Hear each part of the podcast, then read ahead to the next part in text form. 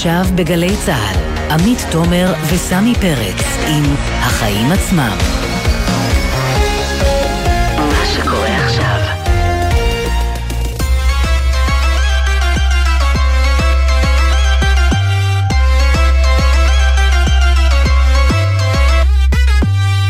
עכשיו שש וארבע דקות, אתם על החיים עצמם, התוכנית הכלכלית-חברתית של גלי צה"ל.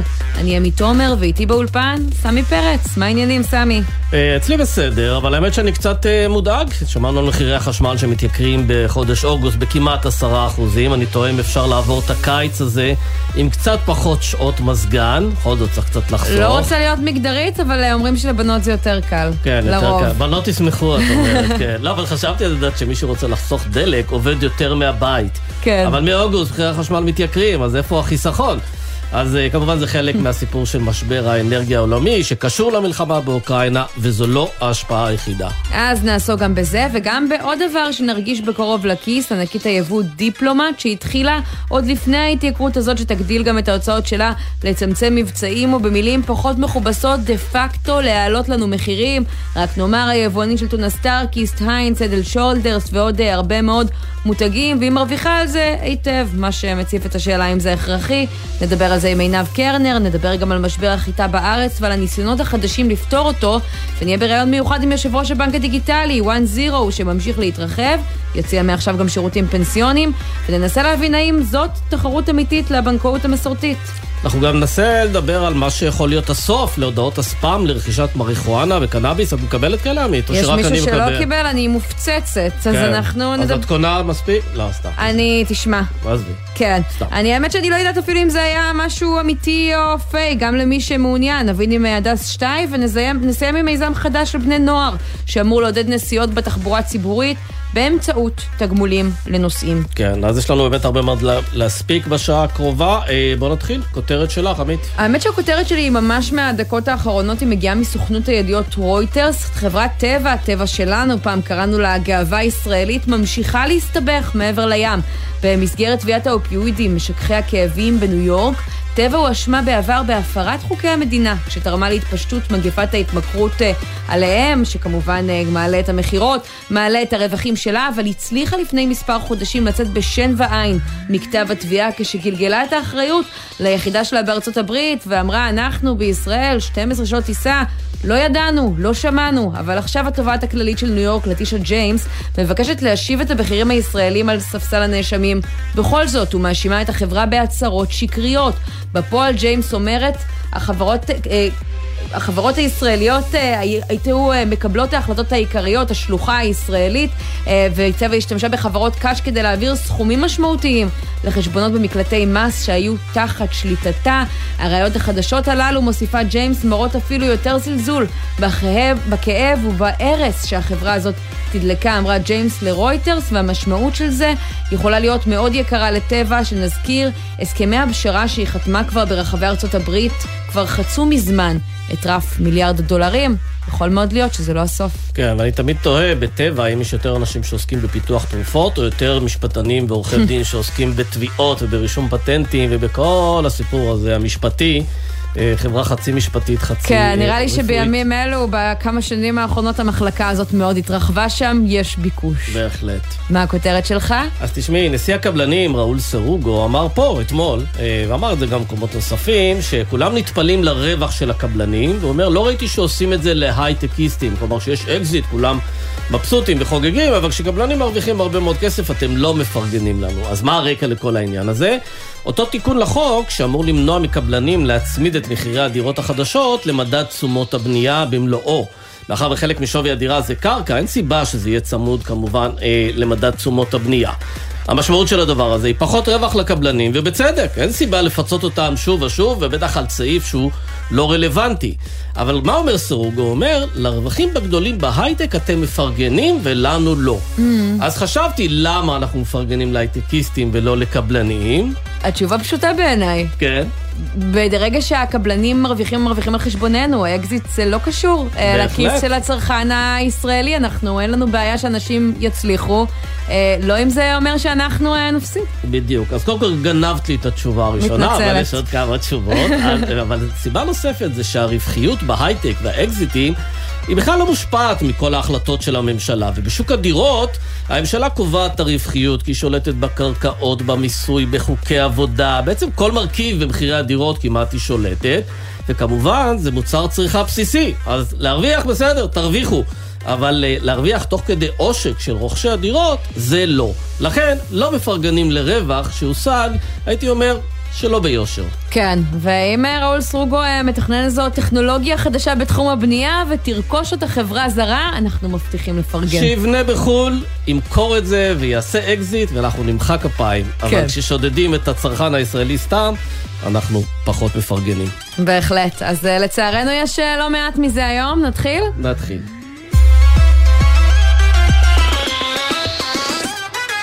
אז אנחנו עכשיו להתייקרות במחירי החשמל. רשות החשמל אה, מודיעה לפני שעה קלה שתעריף החשמל יזנק מחודש אוגוסט, מהחודשים החמים ביותר בשנה, בקרוב לעשרה אחוזים, וזה אחרי הנחה, כי ההתייקרות הייתה אמורה להיות כפולה. 20 אחוז אפילו, כן. כן, משמע היא תיפרס על פני הרבה יותר זמן, ואם עכשיו אנחנו אומרים, אוקיי, מחירי הפחם עולים, אין ברירה לשלם את המחיר, אז גם שהם ירדו, חדשות רעות, אנחנו נמשיך לשלם את המחיר כן, לפי ההחלטה הזאת. ואמרו לנו שאנחנו מעצמת גז טבעי, ומסתבר שאנחנו עדיין גם צריכים לרכוש אה, פחם, ולא מעט, כמעט רבע מייצור החשמל בארץ הוא מפחם.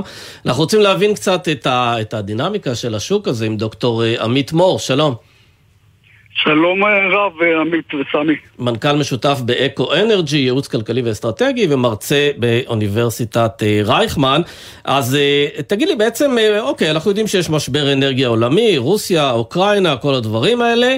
השאלה אבל, אם ישראל לא נכשלה פה בניסיון לקדם יותר את השימוש גם בגז וגם באנרגיות מתחדשות, ואז לא היינו צריכים לשלם את עליית המחירים הזו. אז ראשית, אה, אכן אה, שנה שעברה וגם השנה למעלה מ-20% מהחשמל עדיין מיוצר, מיוצר בפחם אבל האמת, אה, סמי ועמית, אנחנו מחזיקים בשיא עולמי בפרידה מהפחם, בקצב שבו אנחנו נפרדים מהפחם, אין תקדים עולמי במדינה שרק לפני קרוב לעשר שנים 80% מייצור החשמל שלה היה בפחם, עכשיו כבר 70% בגז טבעי ומשקל הגז ילך ויעלה ככל שאנחנו תוך שלוש שנים... אז איך ההתייקרות כל כך חדה במכה אחת? מכיוון שמחיר הפחם עלה אה, בשנה האחרונה במאות אחוזים, בגלל משבר האנרגיה העולמי שהתחיל בסתיו אה, שעבר והוחמר מאוד בעקבות המלחמה באוקראינה, מחירי הגז הטבעי עלו במאות אחוזים ובעקבות כך המחסור גם בגז עלה מחיר הפח, הפחם אה, יש מחסור גם בגז וגם בפחם בעולם, המחיר שלו המריא, ומכיוון שעדיין 20% מהחשמל מיוצר בפחם, אה, וכ-60% ממחיר החשמל זה מחירי הדלקים. אם לא היינו משתמשים עכשיו בפחם, אז מחיר החשמל בישראל היה יורד, כי ישראל היא המדינה היחידה בעולם שמחיר הגז הטבעי בו ירד שנה שעברה ב-25%. אז מה אתה חושב על ההחלטה הזאת של אה, רשות החשמל, בעצם אה, לפרוס עכשיו את ההתייקרות, וכמה זמן קדימה נשלם על זה את המחיר? אה, אז כן, אני חושב שזו החלטה נכונה שלא להעמיס יותר מדי על הציבור בתקופה קשה זו שבאמת מחירים רבים מאוד עולים במשק, לא רק מחירי האנרגיה, המזון וכמובן של מחירים נוספים, ולכן טוב עושים שפורסים את ההתייקרות הזאת אה, על פני תקופה של שנתיים-שלוש. אבל תראה, אבל גם כשמסתכלים על מה שקורה בעולם, וכמובן כל העולם מתמודד עם המשבר הזה, ויש מקומות שבהם אולי צריך להעלות את תעריפי החשמל בעשרות אחוזים, הרי די ברור שזה מעמסה מאוד מאוד כבדה אה, על מרבית האנשים, והשאלה אם אנחנו רואים שגם ממשלות אה, ברחבי העולם מחליטות שאין מה לעשות, צריך לסבסד את זה. אם פוטין אה, גזר על העולם משבר אנרגיה, לא צריך לתת לו את התענוג לגרום לתסיסה חברתית בכל המקומות בעולם. אז אה, אכן, זה באמת לא מנחם אף אחד, כמו שרמזת, יש מדינות שמחירי החשמל עלו בהם במאות אחוזים, וברוב מדינות אירופה בין 30 ל-70 אחוז. זה לא מנחם אותנו, אה, ואכן יש מדינות שמסבסדות אה, את מחירי הגז והחשמל אה, באירופה לחלשים. גם בארצות הברית כבר התחילו לדבר על סבסוד מסוים, על איזה הקלות בתחום של מיסוי הדלק ומיסוי מוצרי אנרגיה, שזה לא כזה דבר טבעי בארצות הברית לעשות.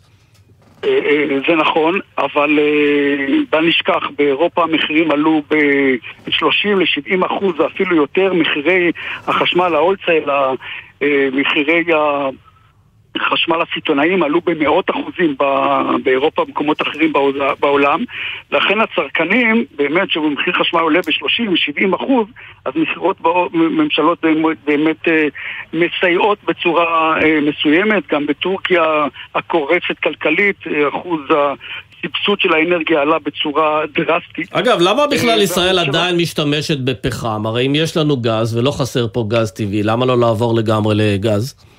מכיוון שאין מספיק תחנות כוח בגז טבעי וקצב החדירה של האנרגיות המתחדשות כמו שרמזת אמרת אה, או את עמית, הוא באמת אה, איטי מהמתוכנן ובגלל בעיות אובייקטיביות אה, חמורות. ולכן צריך לעשות כל מה שניתן כדי להשתמש בפחות פחם אבל פשוט אין מספיק תחנות כוח לשרוף את הגז הזה כן. שיש לנו, ויש איחור גם, אה, עיכוב מסוים בהקמת תחנות כוח על ידי חברת חשמל, יצרנים פרטיים, בגלל uh, השיבושים של שעות האספקה, הקורונה, המלחמה. אבל זה העניין, יכול להיות שברגע שיש עלייה חדה בביקוש העולמי לגז, אז יכול להיות שהתמריץ גם של ישראל יהיה יותר לייצא מאשר לעבור לשימוש פה בגז, לשימוש מוחלט בגז. אין פה איזה משהו שהוא קצת חרב פיפיות? אה, אני לא חושב, אנחנו נהיה בעודף היצע של גז, כבר אנחנו נמצאים בתקופה של עודף היצע של גז, ותוך תקופה קצרה, מספר חודשים, גם אה, שדה כריש יתחיל לספק גז למשק. אה, חלק ניכר מצריכת המשק באמת אה, תסופק על שדה כריש, אז יש פה, יהיה פה עוד הפצה של גז. אבל עד שזה יקרה, בכמה אתה צופה שחשבון החשמל יתייקר עכשיו, בחודשי הקיץ למשפחה ממוצעת, כמה אנחנו אה, מוציאים על זה, ומעבר להתייקרות ישירה בחשבונות החשמל שלנו, האם אתה מצפה שתהיה גם התייקרות היקפית? כי גם המגזר העסקי צורך חשמל וזה חלק ניכר מההוצאות שלו. בוודאי, הרי התעשייה משתמשת אה, בחשמל ובסופו של דבר עליית מחירי החשמל מתגלגלת לעליית מחירי המים, לעליית מחירי אה, המזון. ו... אז הערכה ו... שלך, סדר גודל, אם אני מנסה ככה לחבר את כל ההתייקרויות האלה אה, ביחד, יחד עם ההתייקרות גם בחשמל, שכל אחד מאיתנו ירגיש באופן אה, אישי, בממוצע, על כמה אה, כסף אנחנו מדברים תרומה, יותר? תרומה כמובן לאינפלציה, ובוא נאמר בהחלט לא מבוטלת. אני מעריך שברמה שנתית מדובר פה על משק בית אה, מאות אה, שקלים, 300 עד 500 שקלים אה, למשפחה לשנה, שזה מאוד מאוד משמעותי. ושוב, זה אינפלציה עולת מחירים שמגיעה אלינו... וזה גם קצת מעגל קסמים, כי בסופו של דבר גם מקורות לצורך העניין היא צרכנית חשמל מאוד גדולה, וזה ישפיע לנו שוב על מחירי המים. איך שמים סוף לדבר הזה? ודאי, זה מחירי המים, זה מחירי המוצרים וגם השירותים, וזאת צרה עולמית אה, שכולנו, אין מנוס אלא לשאת בה. והיכולת של הממשלה לסבסד היא מאוד מאוד, אה, או להקל היא מאוד מאוד מוגבלת, אה, כי כבר את המס על הפחם, את רובו המכריע, הממשלה הפחיתה כבר בפברואר שעבר. כן. כן, על מנת שמחירי החשמל אז לא יעלו בשישה אחוז, עלו רק בשניים נקודה, פחות משלושה אחוז. עכשיו כבר אי אפשר להשתמש בצעד הזה, ולכן אה, אין מנוס אה, אלא לשאת ב... בנטל העולמי הזה. כן, נגמרו אה, הפתרונות הקבועים, זה עדיין לא אומר שאי אפשר או לא צריך לחפש פתרונות אה, יצירתיים, כי באמת שהסיטואציה נהיית פשוט מוטרפת. מה שצריך לעשות זה כמובן לזרז את המעבר לשימוש באנרגיות מתחדשות, שדרך אגב גם מחירם אה, עלה מאוד בעקבות עליית מחירי המינרלים. כן, אבל שמש יש לנו בלי סוף, ואותה צריך לנצל כמה שיותר. ולכן כמה שיותר מהר לעבור למתחדשות, וכמובן... אה, אה, כבר היום צריך לעשות, אה, לרענן את תוכנית האב למשק החשמל בישראל על מנת ולהקים כן. מספיק תחנות כוח שלא נמצא את עצמנו במחסור גם בחשמל. כנראה שעד אוגוסט זה לא יעזור כדי להתמודד עם ההתייקרות הנוכחית, אבל אה, מוקדם, עדיף מוקדם מאשר אף פעם. דוקטור עמית מור, מנכ"ל משותף באקו אנרג'י, תודה רבה. תודה רבה. עדיף מאוחר מאשר אף פעם, אבל מוקדם זה הכי עדיף, לא? כן. בוא נעבור... ושזה יהיה אה, זול באוגוסט, כן, הכי חשוב. לעליית אה, מחירים אה, נוספת, עוד לפני ההודעה הזאת על ההתייקרות בחשמל, ענקית המזון דיפלומט לא מחכה וכבר מודיעה לרשתות המזון שהיא מצמצמת מבצעים, מהלך שלנו צפוי לייקר כן, בסופו של דבר את ה... זאת הדיפלומט שהמנכ"ל שלה חשבון. לוקח 40 מיליון שקל משכורות. אז תשמע מאיתנו על הקו, עינב קרנר, כתבתי לנו צרכנות שבאה להזכיר לנו את כל זה, שלום עינב. היי עינב. שלום לכם, ערב טוב. אז כן, תשמעו, צריך לומר באמת בהקשר הזה, אם כבר מדברים על רווחים, אז גם הרבעון הראשון שלה אה, נסגר ברווח אה, נקי של יותר מ-26 מיליון שקלים, לעומת אה, 13 מיליון ברבעון המקביל אשתקד. ואנחנו בהחלט מדברים על חברה רווחית מאוד, מעבר לזה שהיא היבואנית אה, מזון אה, מספר אחת אה, בגודלה. אבל שימו אז לב, רגע, בוא נזכיר שקורה- קודם כל היבואנית של טונה סטארק, או, ליסטיין, זהו, סדל לא שולדרס, אני יכולה להמשיך. לנצח, אבל תני לנו עוד. כמה. סטארקיס, פמפרס, אה, איינס, מוצרי היינס, לואקר, אוראו. אה, יש לה רשימה מאוד מאוד אה, ארוכה של אה, מוצרים. הם על כל מדף בסופר, כן. ועכשיו? לגמרי, הם על כל המדפים, אה, מילקה כמובן שכבשה את המדפים עכשיו כן, אה, אחרי עם המשבר של ולוטוס, שטראוס. ואוראו, כן, זה באמת... כן, אה, כן, ו- ו- ובעצם, עכשיו תראו, ממה שאני בודקת, גם אם הרשתות עצמן, לא כולם עדיין קיבלו את העדכון הזה על, אה, על אה, אה, הורדת המבצעים. מי שכן קיבל, כבר קיבל איתות, וחלק גם אפילו כבר הורידו, על המוצרי סטארקיסט של טונה, שצריך לומר שסטארקיסט לבדו, עמית אה, וסמי, הוא תופס נתח שוק של 50% בערך היום אה, בשוק, ואם מדברים על מרכולים מסוימים, זה אפילו, אומרים לי שזה אפילו הרבה יותר גבוה בקהלים אה, מסוימים. עכשיו, עדיין לא הוציאו את הרשימה המסודרת בדיפלומט, הם לא אומרים מה המבצעים אה, שירדו ועל איזה מוצרים, וגם ברשתות לצערי אין לנו עדיין את כל הנתונים האלה, אני מניחה שככל שיעבור הזמן, לפחות עד סוף השבוע אנחנו נוכל לדעת יותר אה, פרטים, אבל זה נראה בעיקר, ואני מיד גם אגע קצת בתחליפים, אבל זה נראה שדיפלומט מגששת בשוק, בוחנת את, אה, את אה, דעת הקהל, בוחנת את דעת הקמעונאים, שיש לומר שלא ממהרים לשתף איתה פעולה, והרבה מהם אמרו לי, אנחנו לא מתכוונים להעלות מחירים, וגם זה שהיא נחשבת ליבואן גדול, גם אנחנו מספיק חזקים בשוק כדי, ולמדנו שאפשר להסתדר כן, עם ועינב אפשר תחליפים. לצלול, לצלול לדוחות הכספיים של אה, דיפלומט ובאמת לראות עד כמה החברה הזאת מרוויחה, או במילים אחרות שזאת ממש לא חברה שאין לה ברירה אלא להעלות מחירים. לגמרי, וזה, וזה בדיוק השאלה המרכזית, האם בתקופה כזו שגם ככה אנחנו חווים כל כך הרבה העלאות מחירים והדוחות שהיא הציגה לרבעון אה, ראשון של השנה נעים במיוחד, וזה ככה בלשון המעטה. כן, מדברים על עלייה הצדקה- במכירות אה, בישראל בזמן שכל השוק הצטמצם, וכשאתה מסתכל על נכון. כמה היא מרוויחה לעומת מדינות אחרות שהיא פועלת בהן, הרווחיות פה היא מעל אה, ומעבר לרוב המדינות ולכן- האחרות שהיא פועלת ולכן- בהן. ולכן לא בטוח שהיא תצא, בוא נאמר שכרגע מדובר על המבצעים ולא אצל כולם, לא בטוח, אני לא רואה את זה קורה, שהיא הולכת לשלב הבא, שזה כבר מה שנקרא אה, אה, להודיע בפומבי, אנחנו גם מעלים מחירים, למרות שזה נמצא על הפרק, אני לא רואה את זה קורה, אבל גם המבצעים, בואו לא נתבלבל, מבצעים זה גם סוג של, אה, סוג של מחיר שנקבע בשוק, כי ברגע שיש מבצעים ל- ל- למרכולים, נכון, לא כולם מגלגלים את זה לצרכן, אבל לרוב כן מגלגלים את זה לצרכן, וברגע שהמבצעים יורדים, זה סוג של, הלו, אנחנו עכשיו אומרים, אנחנו מעלים את המחיר בדרך אחרת. אנחנו לא קוראים לזה העלאת מחיר, אבל אנחנו מורידים מבצע.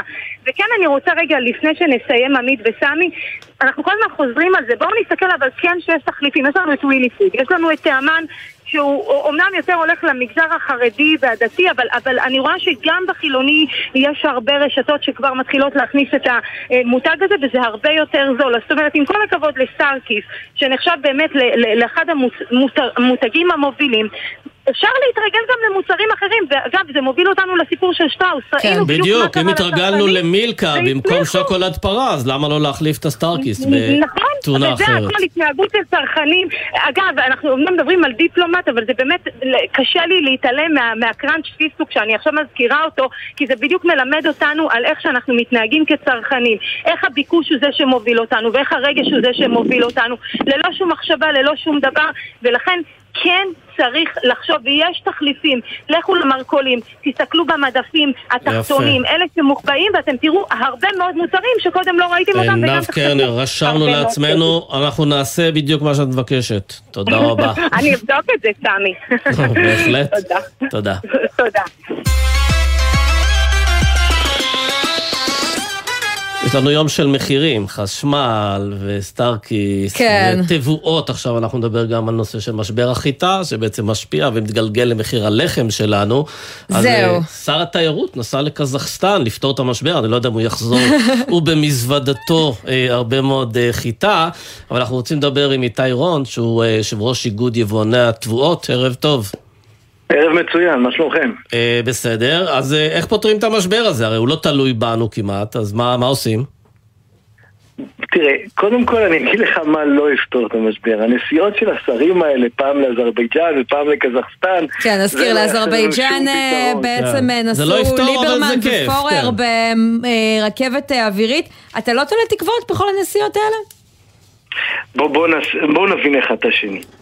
העולם של התבואות הוא עולם בינלאומי, אין שום בעיה לקנות כל מוצר שרוצים, לא צריך את עזרתו הנדיבה של שר התיירות בשביל זה, זה עניין של מחיר, פעם זה עולה, פעם, דרך אגב, בשבועות האחרונים הייתה דווקא ירידה במחירי כמעט כל ה commodities, מה שנקרא, תירס, חיטה, נפט ירד מאוד, בגלל המשבר בשווקים הבינלאומיים. אגב, אומרת- גם עלויות השינוע, גם הם קצת ירדו אה, מהשיא נכון, שהם הגיעו נכון, אליו. נכון, נכון, נכון, נכון, נכון, דווקא בשבועיים שלושה האחרונים יש ירידות של מחירים.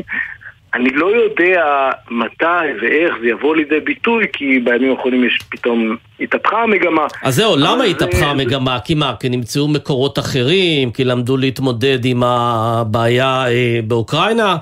מה הסיבה שבגללה זה קצת נרגע? בוא- בוא, בוא, נבין את המציאות. לא היה אף פעם מצב שמישהו פחד שלא יהיה אוכל. זה לא היה על הפרק אף פעם. השוק הוא שוק של היצע וביקוש. כשיש הרבה היצע המחיר יורד, כשיש מעט היצע, או בוא נגיד היחס בין ההיצע לביקוש אה, קטן, אז המחיר עולה. אבל הביקוש למוצר ש- כמו חיטה הוא יחסית קשיח, לא? כלומר, זה נכון, מוצר נכון, בסיסי נכון. הכי רחוק ממותרות שיש. נ- נכון, נכון.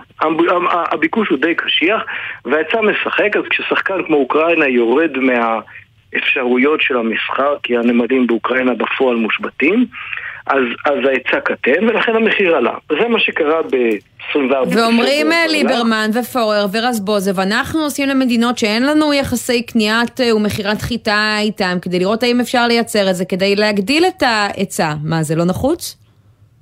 אז קודם כל, אני לא יודע למה הם אומרים את זה, אין בעיה לקנות סחורה מקזחסטן. מדינת ישראל מביאה מקזחסטן כל השנים בלי עזרתו של רזבוזוב עוד לפני שהוא התמנה לשר התיירות. אז מה הקטע, איתי?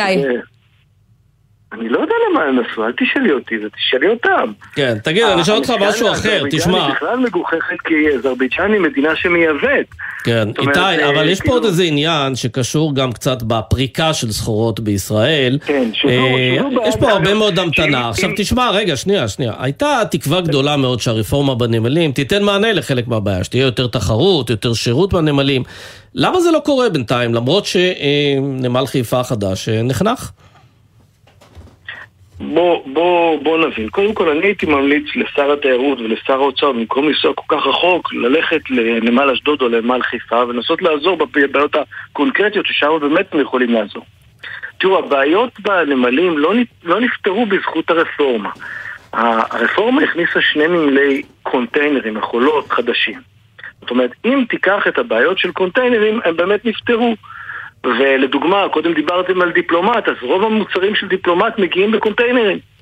אז הם, דווקא לחבר'ה האלה, החיים הרבה יותר פשוטים, האוניות שלהם כמעט ולא מחכות. אז הנה, אז, אז היא הנותנת. אם אפילו המוצרים של דיפלומט שמגיעות בקונטיינרים, ושם יש איפה לפרוק אותם, גם הם המחירים לא יורדים, משהו פה דפוק, משהו פה אה, אומר שיש לנו רגע, פה רגע, ריכוזיות רגע, מאוד רגע, גדולה. רגע, אנחנו, אנחנו, אנחנו בעולם אחר. העולם שאנחנו עוסקים בו הוא עולם של חקלאות ישראלית. והעולם של החקלאות הישראלית רצה עם משקולות על הרגליים. זאת אומרת שאם תסתכל על החקלאי הישראלי שמגדל לדוגמה ביצים בארץ, הוא צריך לקנות את התבואות, ש- ש- התב- התבואות הופכות לתערובת ואותם הוא קונה, והוא צריך להתמודד עם איזשהו חקלאי אי שם בעולם שיבוא עם מכולה של, בקירור של ביצים, ששם היא תיכנס אוטוסטרדה ולא יהיו לו עלויות נוספות. זאת אומרת, העיכובים הללו ב, ב, בחלק מהמטענים בנמלים הוא בעיקר על היצרנים המקומיים ולא על, על, על אלה שקונים מוצרים אה, מיובאים. כן. אז אה, הערכה שלך לסיום, אם לדוגמה, אם... סליחה, אם לדוגמה היו מייצרים סכיני גילוח בישראל, הם היו צריכים להביא חומרי גלם בתפזורת, והחומרי גלם בתפזורת הללו הרפורמה לא מתייחסת אליהם, כי כן. לא שדרגו את יכולת הפריקה. אנחנו קצת סוטים, אז אני רוצה בכל זאת לשאול אותך אה, על החיטה. אתה אומר התשומות עכשיו יורדות, עדיין יש את הבעיה בנמלים. מהערכה שלך, בינתיים אנחנו רק שומעים על התייקרות במחירי הלחם, תוך כמה זמן נראה את המגמה מתהפכת? קודם כל, קודם כל זה שיש שבועיים של ירידה זה עוד לא, עוד לא אומר שום דבר, זה תלוי, זה נמדד בתקופות יותר ארוכות של זמן, אבל בוא נגיד שלפחות לא נראה התייקרות נוספת, שזה גם טוב. זאת אומרת שאם הייתה התייקרות עד עכשיו, יכול להיות שתהיה איזושהי הוזלה של מספר אחוזים, יכול להיות שגם יהיה מצב סטטי, זה גם יותר טוב, נכון? כן. עכשיו, המצב בנמלים, אם הוא היה משתפר, היינו רואים הוזלה של מחירים. כי מחיר הלחם, לדוגמה, מגלם איזשהו, במחיר הלחם בפיקוח, מגלם איזשהו קנס שאנחנו משלמים על ההמתנה של האוניות. כן. זאת אומרת, והקנס הזה לא נפתר, זאת אומרת, זה לא שמדינת ישראל באה ואמרה היום לנמל אשדוד ונמל חיפה, בואו תגייסו עכשיו עוד עובדים, בואו תתייעלו בפריקה. צעדים ת- שאני קחו- בספק אם אה, נראה בתקופת בחירות, מה שאומר שכנראה נמשיך ונחכה אה, להוזלות המאוד רצויות נכון, האלה בימים אלו. איתי זה- רון, זה אחת הבעיות. כן. תודה יושב ראש. איגוד יבואני התבואות, תודה רבה. תודה לכם. כמה תשדירים ואנחנו מיד חוזרים.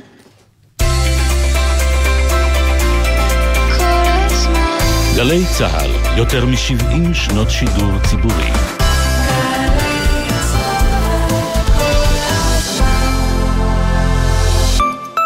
שלום, כאן יובל דיין. כשמדובר באלימות, הדרך היא לא לעמוד מהצד, אלא להתערב, לעשות מעשה. כולנו יחד. הורים, ילדים לא ממהרים לשתף כשרע להם. דברו איתם. שרק תחייכו כל החיים, זה כל מה שאני מבקשת. גם בחופש הגדול באים בטוב, לא מרימים ידיים. פרטים באתר משרד החינוך.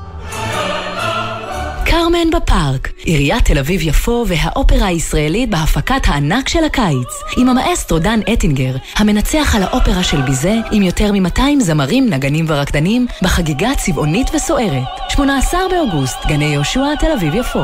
הכניסה חופשית, אל תחמיצו. חיילים וחיילות, הורים ומפקדים שלום. מדבר יוסי בן שמחון, ראש ענף הבטיחות בדרכים של צה"ל. רוכבי הדו-גלגלי נפגעים יותר. רכיבה לא זהירה ולא בהתאם לחוק עלולה לסכן את חייהם. כולנו יחד מחויבים לצמצום מספר הנפגעים, באמצעות יצירת מודעות ושינוי ההתנהגות של הרוכבים, במהלך חופשתם, בדרך אל היחידה ובחזרה הביתה בשלום. להקת הפלמנקו הישראלית בניהולה האומנותי של מיכל נתן חוגגת 25 שנה ומציגה ויטראז' במה ליצירה מקורית חדשה. שישה קוריאוגרפים, שש יצירות. יולי ברחבי הארץ. פרטים באתר פלמנקו co.il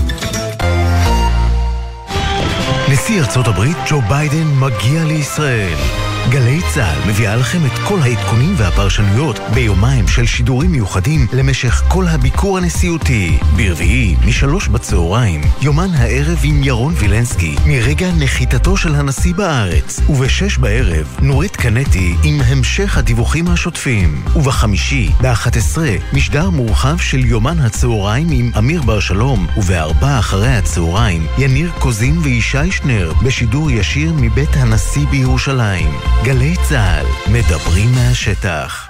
דיאלנה, מופע מחווה לתרבות יהדות המגרב מפסטיבל המחול הבינלאומי אשדודנס. משתתפים התזמורת האנדלוסית הישראלית אשדוד, אשתר, לינט, ספיר סבן, יוסי אזולאי, סמי לזמי, חיים מוליאל, גלית גיאת, דוד תיאור, גוסטו ולהקת אזימוט.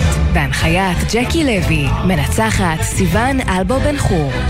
חמישי, תשע בערב באמפי אשדוד, ובקרוב בגלי צה"ל. עכשיו בגלי צה"ל, עמית תומר וסמי פרץ עם החיים עצמם. חזרנו, סמי, כמה שנים אתה באותו הבנק?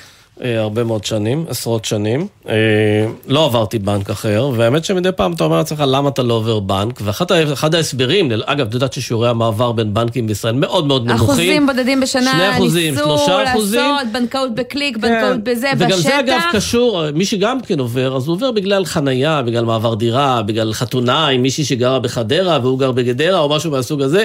לא סיבות ממשיות של יש פה בנק שהציע לי משהו אטרקטיבי, ואני אומר וואלה, בוא ננצל את זה. ואחת הסיבות הם שבאמת קשה לדעת מה זה אטרקטיבי, כשהמחירים הם לא קבועים מראש, כשיש אלף שירותים ופה זה יותר זול, אבל כאן זה, אי אפשר להשוות מה שנקרא תפוחים לתפוחים. את זה מנסים לעשות עכשיו בבנק הדיגיטלי החדש, one zero, אפשר להתווכח על המחיר, אם במחיר שיהיה מספיק אה, שווה לכל אה, כיס, אתה יודע, כשדיברנו על אה, בנק חדש והשווינו את זה למונחים של מהפכת הסלולר, אז אמרנו, יהיה פה מחיר שישבור את השוק. לא, זה לא יכול לשבור את השוק. אנחנו כרגע לא רואים את זה. לא, גם כי בבנקאות זה מוצר אחר, זה מוצר שבו אה, מתמחרים לפי סיכון. בסלולר פשוט נותנים לכולם תעריפים כן. זולים וזהו, גם בקוטג' אתה יכול לתת לכולם, אבל פה אמרו, דווקא בגלל שאין סניפים למשל. Mm. סניפים זה דבר יקר ואין כוח אדם מנופח, אז אפשר להוריד את המחירים. עד עכשיו לא ראינו שהמחירים שם הם באמת אטרקציה כזו שאתה אומר, שווה לי לסגור את החשבון שלי איפשהו באחד הבנקים ולעבור. אבל זה נותן לנו עוד בחירה, והעוד בחירה כן, הזאת נותן כן. לבנקים עוד סיבה לדאגה,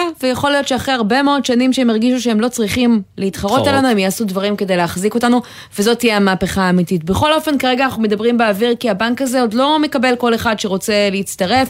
יש להם עשרת אה, אלפים לקוחות, ככה הם מפרסמים אה, היום, אה, ובקרוב הם יצאו להשקה רשמית, בינתיים הם ככה אה, מתחמשים בעוד ועוד שירותים, אולי כדי להצדיק את המחיר היחסית גבוה, ומהיום הם ייתנו גם ייעוץ פנסיוני, וכל הסיבות האלה הם בסך הכל תירוץ טוב לדבר עם שוקי אורן, יושב ראש אה, one zero, הבנק הדיגיטלי החדש, שלום. ערב טוב עמית וערב טוב סמי. ערב טוב. מעכשיו אתם מתחילים להציע גם שירותי ייעוץ פנסיוני ללקוחות שלכם. עד כמה אתם חושבים שזה יסייע לכם מבחינה תחרותית, או במילים פחות מכובסות? אני תוהה עד כמה הציבור מתעניין בפנסיה מספיק כדי שהחיסכון בתשלומים שם יהווה עבורו פקטור ללכת ולעבור בנק. אנחנו רואים בזה בסך הכל אבן דרך ביצירת שירות שהוא יהיה שירות כולל שיוכל להקיף את העולם הפיננסי של הלקוחות. הרי בסופו של דבר אנחנו מתנהלים בטווח הקצר עם, ה, עם תזרים המזומנים שלנו והאוברדרפט, ובטווח הבינוני עם ההשקעות שאנחנו עושים, ובטווח הארוך, מה לעשות, אנחנו יום אחד נהיה זקנים, מבוגרים, נגיע לפנסיה ויש לנו את החיסכון הפנסיוני. אז זהו, זה העניין, אנחנו נהיה כמובן זקנים, אני לא מכחיש את העמדה הזו, אבל אה, כל הרעיון של בנק דיגיטלי אה, זה בעצם כמה שפחות התעסקות בלקוחות, סניפים וכולי, לרוב כנראה מושך גם קהל צעיר יותר, ועד כמה ייעוץ פנסיוני שדורש הרבה יותר שירות ושיחות והיכרות עם הלקוח, עד כמה זה רלוונטי לתמהיל מוצרים שלכם. אז uh, צריך להבין שתמהיל המוצרים שלנו, אנחנו uh, ממש מכוונים לתת שירות של בנקאות פרטית. שירות של בנקאות פרטית, שזה אומר ש, שבשום אופן לא מדובר באפליקציה של עשה זאת בעצמך. יש הרבה אפליקציות היום, אנחנו לא שם. אנחנו רוצים לתת שירות שהוא מובל גם על ידי בנקאים בני אדם, כאשר הם נעזרים באופן מאוד משמעותי בטכנולוגיה מתקדמת שמאפשרת להם לטפל בכמות מאוד מאוד גדולה של אה, לקוחות, אבל גם זה יכול להיות בשיחות טלפון ובצ'אטים, וזו בדיוק התשתית שאנחנו בנינו. כן, אתם מדברים כרגע, הזאת- בשלב הזה, יש לכם משהו כמו עשרת אלפים לקוחות. אתה יכול לתאר לנו את הפרופיל שלהם, גיל, אה, אולי מאיזה תחומים הם מגיעים? טוב, אז אנחנו באמת אה, בשלב ההתחלתי, וממש אה, עכשיו אנחנו חצינו את קו העשרת אלפים. אה, שעדיין רק נבהיר, מדובר בפיילוט, נכון? כלומר, לא כל אחד ששומע את השיחה הזאת ורוצה עכשיו להצטרף אליכם יכול לעשות את זה.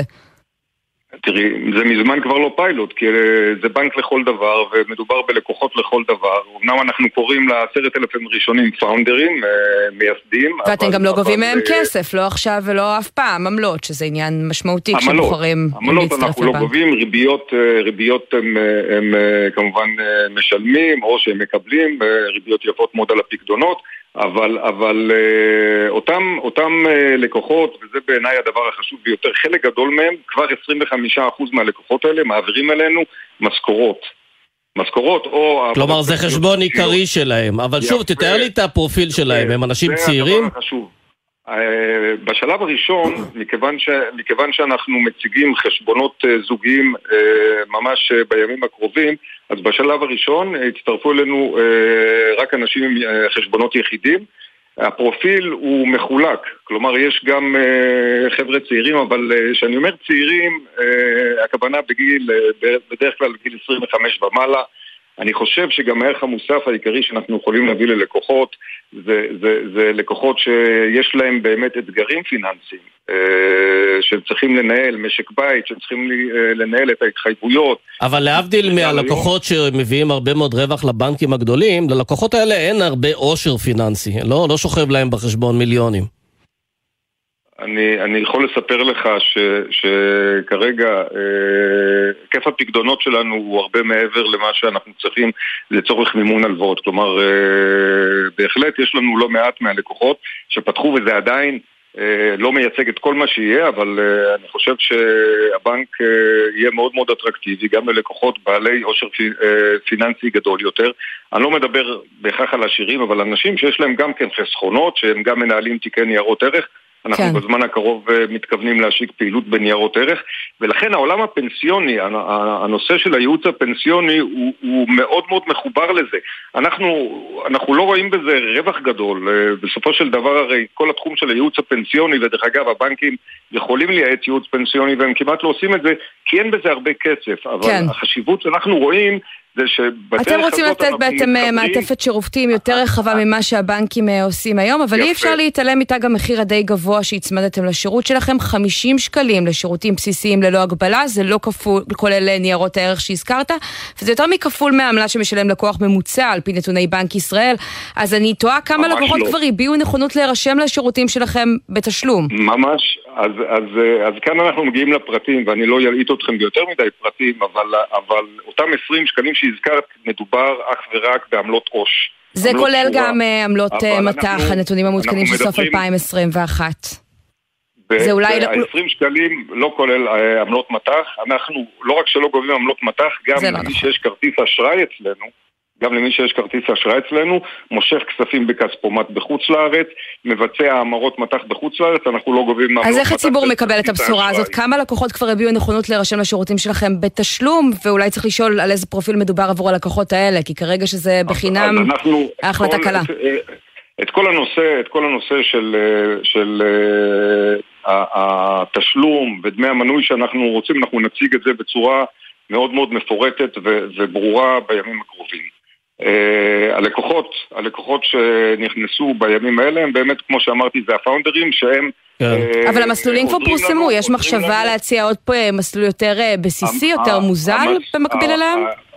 לא, דרך אגב, אנחנו אמרנו מההתחלה שיהיו מספר מסלולים, וברגע שאנחנו נפרסם אותם, אתם, אתם תדעו. כלומר, מסך העשן הזה של, של חשבונות בחינם אה, שקיים לפעמים בחלק מהבנקים, הוא לא יהיה אצלנו, הכל יהיה ברור והכל יהיה אה, מובן לחלוטין. כן, כשתגיד שגוף ש... חדש מה... נכנס לענף מסוים, גם בבנקאות, ראינו את זה גם במקומות אחרים, המתחרים עושים הכל כדי להכשיל אותו, ואם אני עכשיו, אני אנסה לעבור אליכם מהבנק שלי, הבנק שלי ינסה לשים לי רגליים?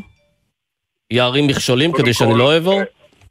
אני מניח שהבנק לא ירצה, אבל, אבל היום אנחנו נמצאים בעולם שיש דברים שהם קלים יותר, וגם הרפורמה של הניוד בין בנקים היא מאפשרת מעבר אה, יחסית מהיר, מבלי ש, שהבנק האחר יוכל למנוע את זה. נכון ש, ש, שיש אה, סוג של אה, שכנוע ושימור לקוחות, וזה קיים בכל מקום, אבל לפחות גם ממה שאנחנו רואים עד עכשיו עם הלקוחות שכבר פתחו, אני לא חושב שזה יהיה, שזה יהיה המחסום, לקוחות יוכלו לעבור אלינו והם יעברו. אני מאוד מקווה שהבנקים אה, כולם ינהגו בצורה שהיא הוגנת. עצם העובדה שאנחנו נכנסים, אני חושב עוד לפני ש, ש, שנכנסנו במלוא הכוח, אה, כבר מייצר לא מעט רעש בשוק, וכבר רואים שהבנקים מחדדים את העפרונות לעומת אה, איפה שהם היו קודם, ובסך הכל אני חושב שזה מאוד חיובי למה שקורה בשוק הפיננסי. כן. ועכשיו אנחנו בתקופה שהיא הופכת להיות יותר מאתגרת. למשקי בית. אז אני רוצה לשאול אותך על זה, כי בימים האחרונים אנחנו רואים שהבנקים אה, לא נותנים לנו ליהנות מהעלאת הריבית, הם העלו לנו את הריביות על הלוואות ומשכנתאות מאוד מהר, אבל מי שחוסך לא מרגיש את מלוא העלאת הריבית שמתגלגלת לו לפקדונות. מה אתם חושבים על ההתנהלות הזאת ואיך זה נראה אצלכם? קודם כל, אני, אני לא רוצה לדבר על הבנקים האחרים, אנחנו, אנחנו אה, העלינו את הריבית על הפקדונות שלנו אה, באופן די משמעותי, אבל צריך לזכור שבסופו של דבר בנקים חיים ממה שנקרא מרווח פיננסי. כלומר, אם אתה תעלה את אה, מלוא הריבית על הפיקדון, גם תצטרך להעלות את מלוא הריבית על ההלוואות. כן, שאלה לסיום, שוקי אורן, אמרת שיש לכם עשרת אלפים לקוחות, כמה לקוחות אתם צריכים כדי שהבנק יהיה מאוזן, יתחיל להרוויח? אנחנו את הנתון הזה אה, נצטרך לדעת בעתיד, אבל אה, כמו שאמרנו מספר פעמים, אין לנו כוונה להיות שחקן נישה, אנחנו מתכוונים להיות שחקן גדול. ושחקן גדול זה שחקן של מאות אלפי לקוחות. יפה. טוב, אז נאחל לכם שתגיעו לשם. שוקי אורן, תודה רבה. תודה רבה.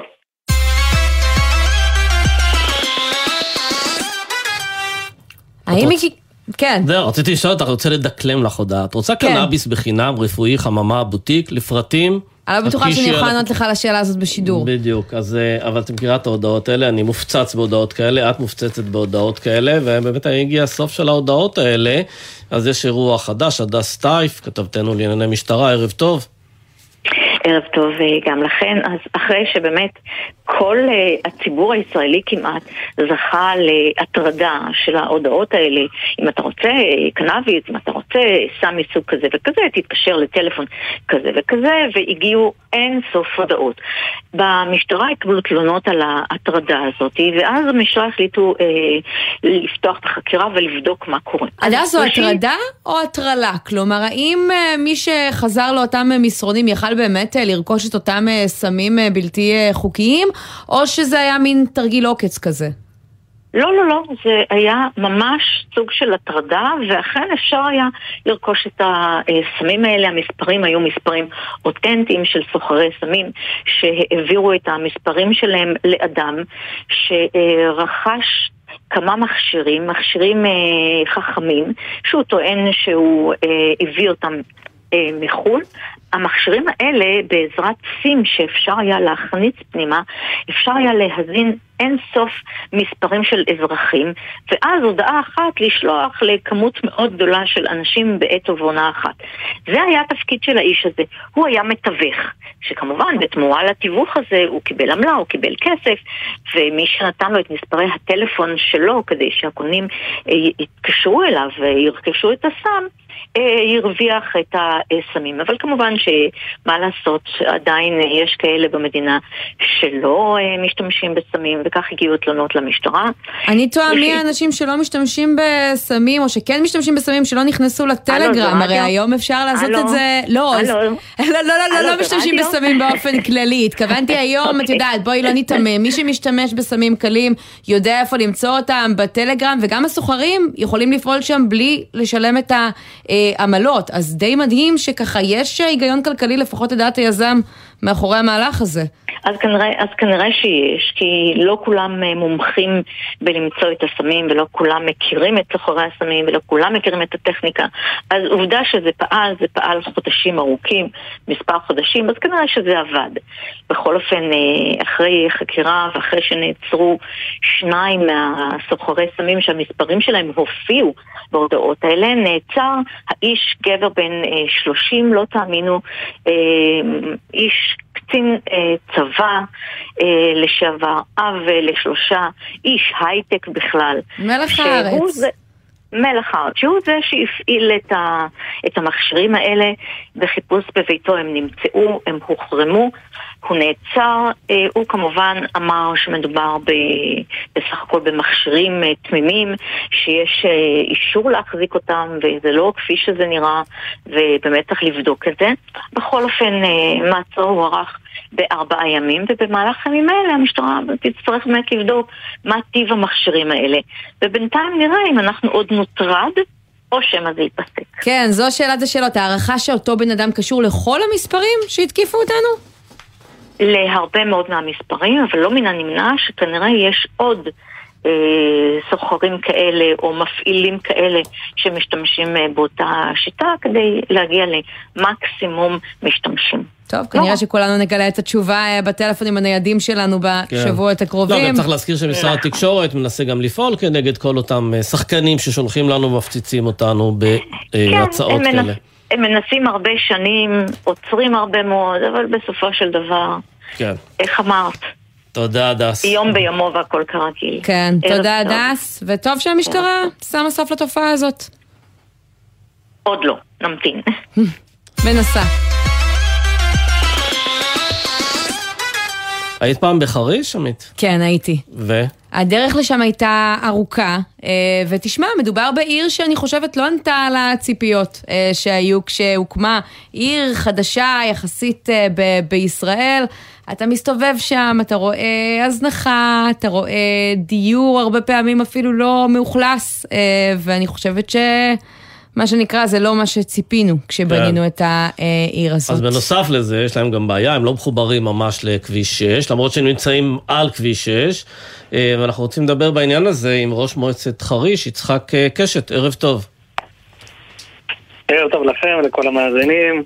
אז זהו, כבר לא מועצת, אלא עירייה, עיר חדשה בישראל. כן, אז מברוק על זה שאתם עירייה. כמה תושבים יש בחריש?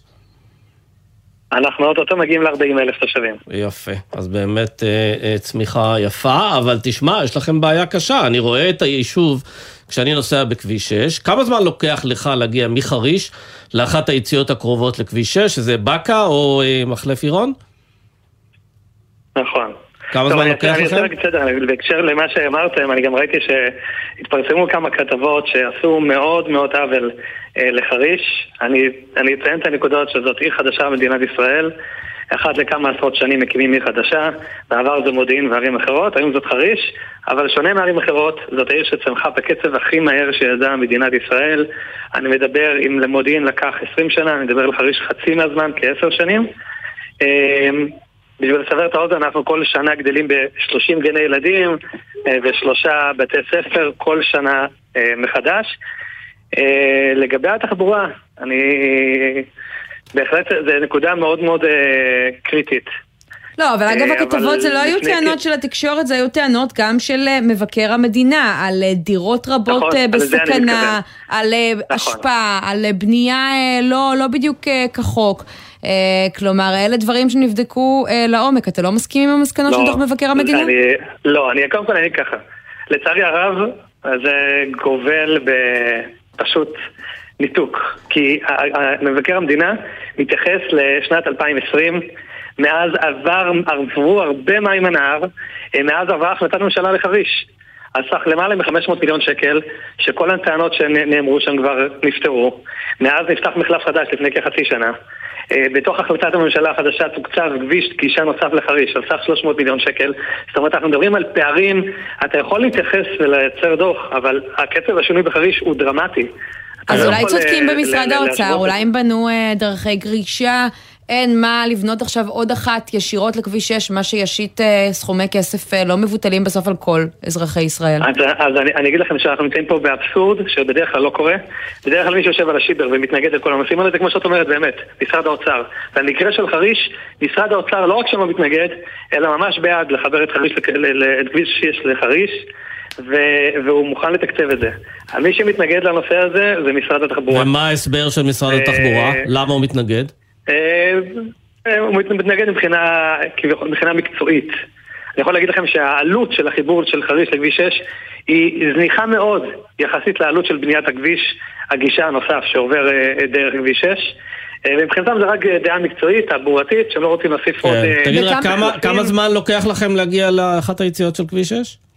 אוקיי, אז זה מאוד תלוי בפ- אם זה שעת שיא או שעות אה, שעות נגיד רגילות, בשעות זה מתות, לא- בשעות מתות כמה זמן לוקח לכם? שעות מתות אני יכול להגיד לך, מהיציאה מחריש אתה סדר גודל של אה, שבע דקות אתה על כביש 6 כבר. כן, ובשעות העומ- בשעות העומס? בשעות העומס זה כבר אה, נדבר בזמן אחר. תראו, אני אגיד לכם את האמת. המחלף היום מספק, אבל כל הלחץ הגדול שאנחנו מדברים עליו אה, זה על העיר שהיא הולכת וגדלה, היא הולכת לעבור את 100 אלף תושבים בצפונה ו- ומסתכלים על הדברים קדימה. זאת אומרת, המחלף לא יספיק, כביש, כביש גישה נוסף לעיר יעזור מאוד, אבל עדיין אנחנו צריכים חיבור לכביש 6. כל, כל ההסתכלות היא באמת קדימה. אה, ואם לא יעשו את החיבור ומתבקש. הזה, אז אתם לא תגיעו ל-100 אלף איש? כלומר, אתה חושב שזה בולם את ההתפתחות של העיר? אנחנו- אני יכול להגיד לכם שאני שמתי מספר התניות בתב"ע, בעיקר בנושא תעסוקה, כל עוד לא תתפתח תעסוקה, אנחנו לא עוד אה, תוכניות בנייה, אה, וזה אושר. אה, לגבי תחבורה, אה, יש לנו התניה אה, באזור התעשייה, שעד שלא יתחיל בינוי של כביש גישה נוסף, אז לא יאושרו יחידות דיור נוספות. אה, אני צופה שזה כן אה, יתקדם, אבל אין שום התניה על חיבור לכביש 6. אוקיי, יצחק קשת, ראש אה, מועצת חריש. אולי כשתגדלו עוד קצת. תודה רבה. תודה. תודה לכם, ערב טוב.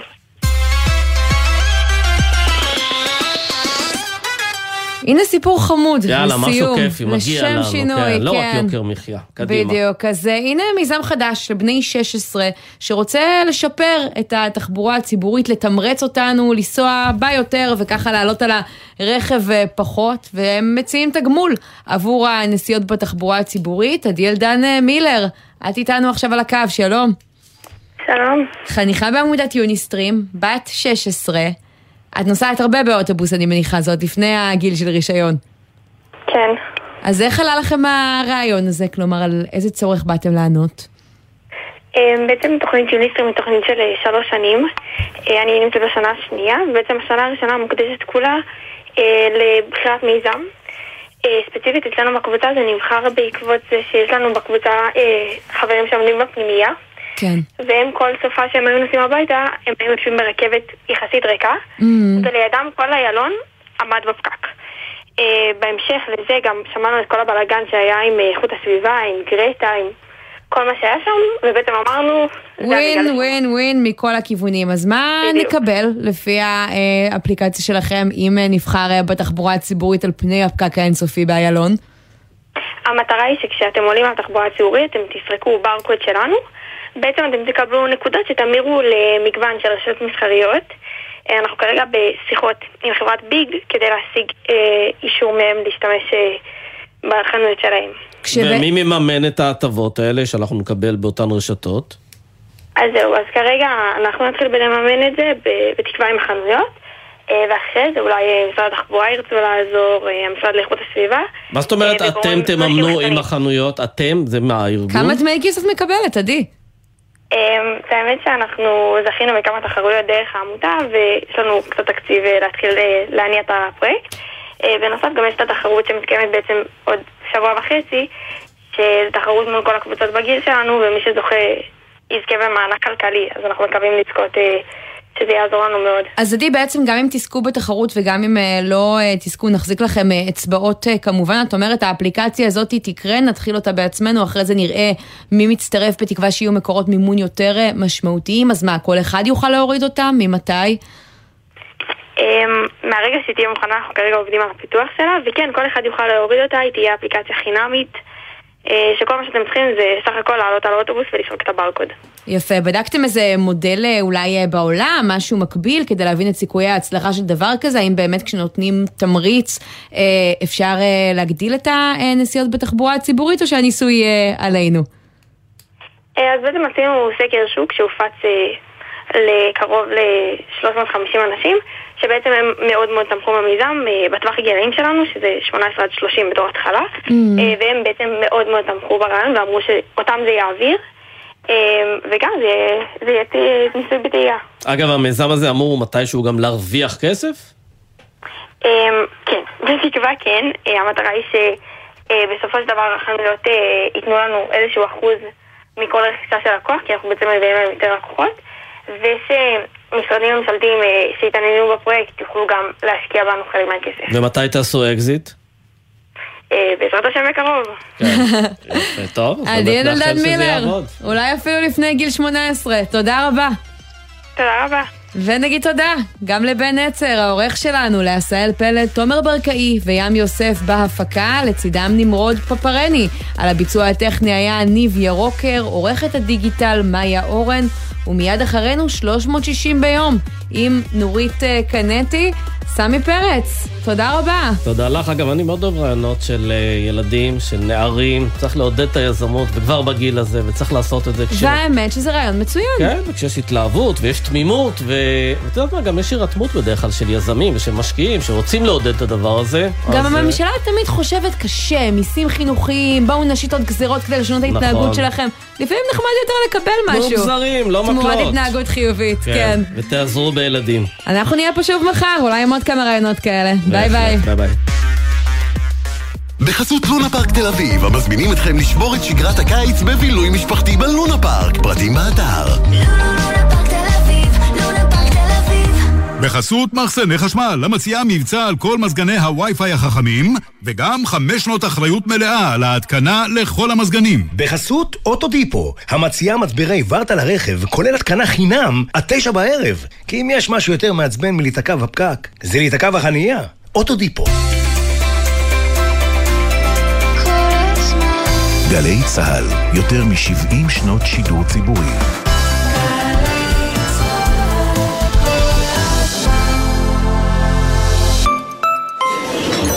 יש לכם כשרות צוהר?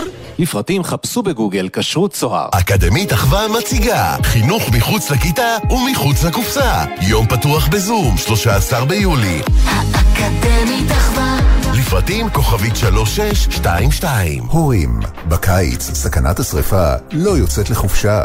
אז הרחיקו מצתים וגפרורים מהישג ידם של הילדים, ושמרו על היקר לכם מכל, שומרים יחד על בית בטוח. כבאות והצלה לישראל, המשרד לביטחון הפנים. ימים אחרונים למבצע סוזוקי לעמיתי מועדון חבר. הנחות ייחודיות על מגוון דגמי סוזוקי, אס קרוס החדשה, ויטרה, איגניס וסוויפט. לפרטים היכנסו לאתר מועדון חבר, או חייגו כוכבי 9955. חבר זה הכל בשבילך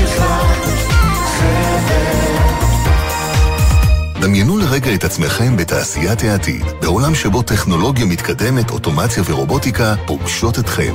תעשיינים ותעשייניות, הרשות להשקעות מקדמת את צמיחת התעשייה הישראלית באמצעות עידוד השקעות ותמריצים, ומעניקה השנה כ-60 מיליון שקלים להטמעת טכנולוגיית ייצור מתקדמת למפעלים בכל רחבי המדינה.